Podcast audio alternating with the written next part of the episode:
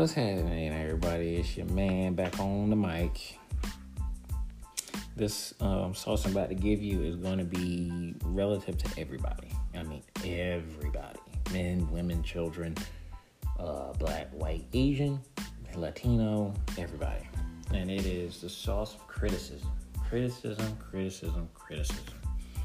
Do we like it? No. But there are very few people that understand why criticism is important for personal growth and development. And I liken criticism to in my in my own experience, I've always seen, you know, growing up, criticism was a bad thing. I thought as if I was doing good, let me continue to do good. Stop criticizing me on every little thing I did. I told my parents that. I told my wife that at one time when we were growing up, we were getting together. Stop criticizing me so much. To tell you, I didn't like it. But as I've grown, I've gotten older, and you know, I've been around other folks that have taught me to think. I, I understand criticism in a different light, and I liken criticism now to like a warning light on a car. Remember, criticism in and of itself is someone else objects on if you believe in this person's experience and know what they have to bring to the relationship, like my man Zach his criticism of me is not necessarily criticism. My uncle as well um, criticized me a lot. is you know it's, it's it's the way it's growth. It's growth. It's growth. It's growth. It's growth to me. And um, if, uh, since I liken it to a, a warning light on a car, that means there's something going on that I need to take a look at. Remember, if I if I'm constant, if I need, if I'm feeding, telling myself every day that I need to grow every day, every day, every day, I need to, I need to be open to criticism. If you don't like growth, don't just realize criticism is to be there still. But if you liken yourself to being open to personal growth and development on a daily basis, understand criticism is like a warning light. It's telling you, hey, take a look at this now, some people do it in a very, very, not to say negative, but very nonchalant way where it rubs you the wrong way. But I liken it to a warning light because the warning light lets you know something's going on that you need to address. And once you address it and you implement it, you let's say fix it. Fixing is, you know, a word I don't like to really use too much because you don't need to fix uh, much of anything. All you need to do is adjust adjust a little trinket here, a little screw there, adjust the tire there, the the adjust you know the um what's it called on the car, the um you get a um uh, not a tire a balance, tire balance and all that. You get a, you know your four wheel alignment. That's it, four wheel alignment to get you straight. That's how it works. That's how criticism works for me. That's why when people talk about you know politics or relationships in my marriage I like to ask them questions because I don't feel a lot of folks ask questions because most people don't think. They think their own their opinion is their own is the is the right thing, and it's not necessarily true. What's true is the data, the facts. What are the facts? Money truly doesn't make you happy. That is a fact. However, money does buy you things that make you happy. Imagine a parent that wants to provide their kid a great education. Doesn't don't they need income? Don't you want a reliable vehicle to get you where you need to go, whether it be for your business, your your contractorship, or your job? I criticize people who think money doesn't make you happy. It does make you happy because you need to purchase things. Circulation, currency, derivative of current I mean, what does current do? It flows. You have to provide money into the marketplace, flow it through the marketplace in order to receive goods and services. Aren't business owners happy when you buy their products, but also happy when they give you the product? Aren't you happy when you get the product? Aren't you happy when you receive um, your tax returns back and say, hey man, this is you know, I might save it and invest it, or I might go buy you know a new car, or you know I need a new car, or you know I can do an upgrade on my house, or I can reinvest in a business. I can build a business with this money. You know, So the criticism that money, the criticism that money doesn't make you happy, I followed up with a question just to reassure myself. Is that true? What's the data on it? In my life and in other people. Truly, the idea that the idea of money doesn't make you happy is ridiculous. The idea of money is just it is a form of exchange. That's it. Money is just a form of exchange. The paper doesn't make me happy. It makes me happy sitting in my account. It makes me giddy for a minute, but after about an hour, it's oh, it's all good. The criticism that you know uh, marriage is hard work. I don't believe it's hard work. That's a criticism. Me, I don't believe it's hard work. I believe it's if you want to be married, you have to make consistent effort. Who wants to make a marriage hard? You make consistent effort at something. It doesn't matter how much effort you're putting in, you're putting in effort. Effort over compounded over a certain a certain period of time provides you a relationship that resembles what we consider work. I get criticized on, you know, um, that's another criticism that I get a lot. Um, saving, saving, saving. I believe saving is not necessary. Think about it. Most people know how to get money and then they just know how to keep it. The formula for, for earning money is to know how to go out, earn it, keep it, and then multiply your money. And most people only know the first two steps. Do you know how to multiply your money? Have you ever considered multiplying your money? Not you know how to have you ever considered you know considered there's another part to the formula of earning money, which was multiplying it. Because if you didn't, hey, you are not lazy. You just don't have the information. That's what my man Uncle Gio Grant Cardone says best. You're not lazy. You just don't have the information. There is no lazy person. A lazy person is someone who doesn't have information and has has accepted a label as well. I don't know because I don't have this information because I'm black. They accepted because I'm a woman, because I'm white, or because I'm black, or because I'm in a small town, because I'm from the south, because I'm from overseas. They've accepted the label and said, okay, well, I'm not. I don't have to worry about money. I don't have to worry about save. I have to just save money. And I choose not to accept that. Because I know there are too many ways to multiply your money.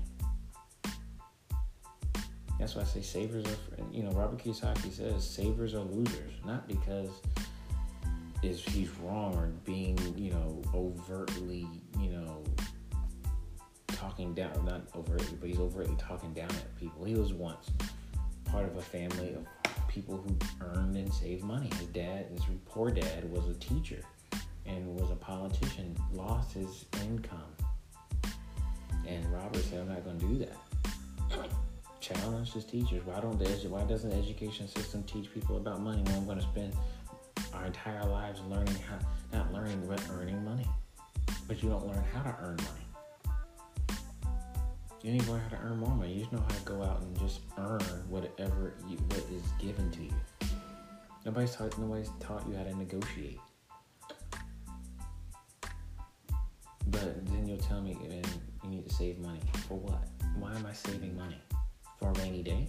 If I save money for a rainy day, what is there? What is the expectation that I'm saving for a rainy day? I'm saving for the rainy day. Not saying you shouldn't have savings or you know emergency fund because shit happens. But my cons- my main concern is to save for a rainy day, all I'm going to do is just store money and not use it.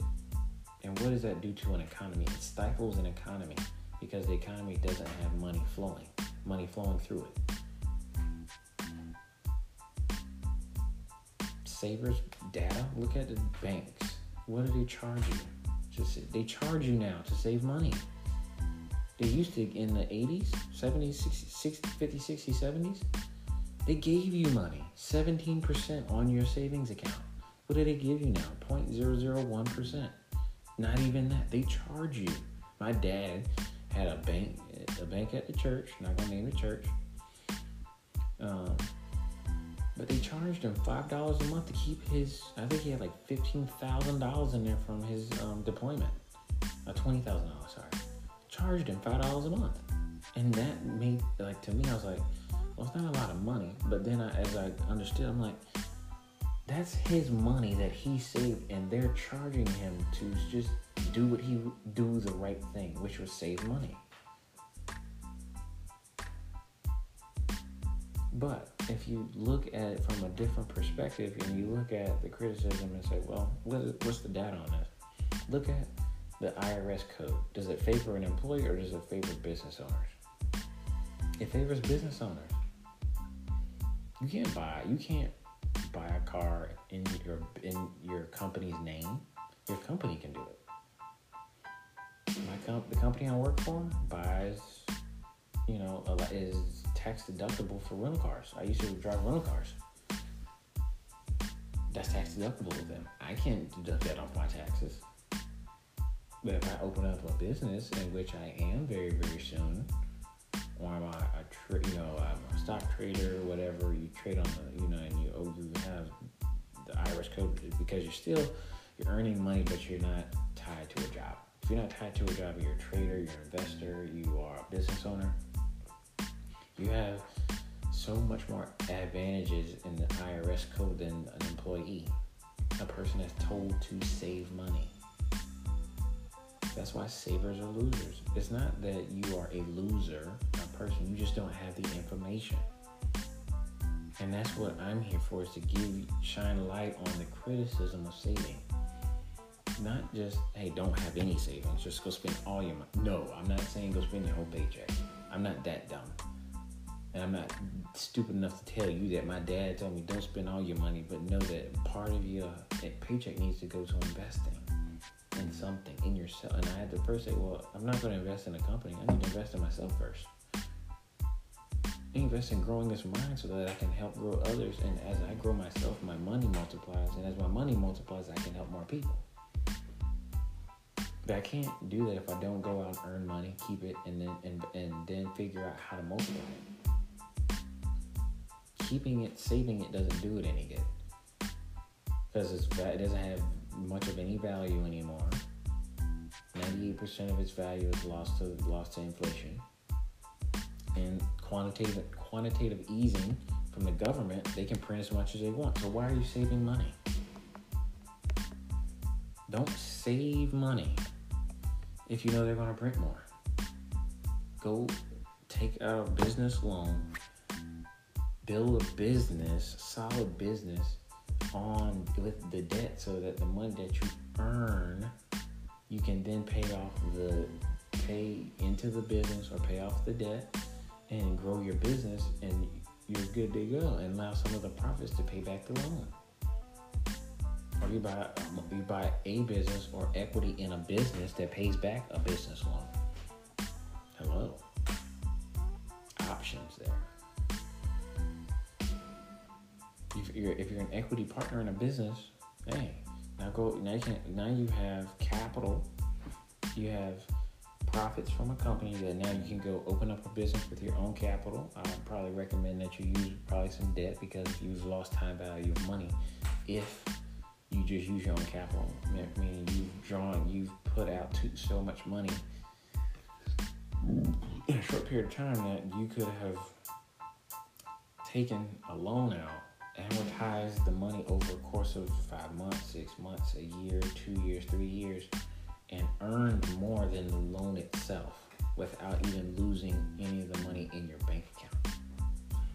But if you don't know that, and you're looking at, well, it's just why are they criticizing me?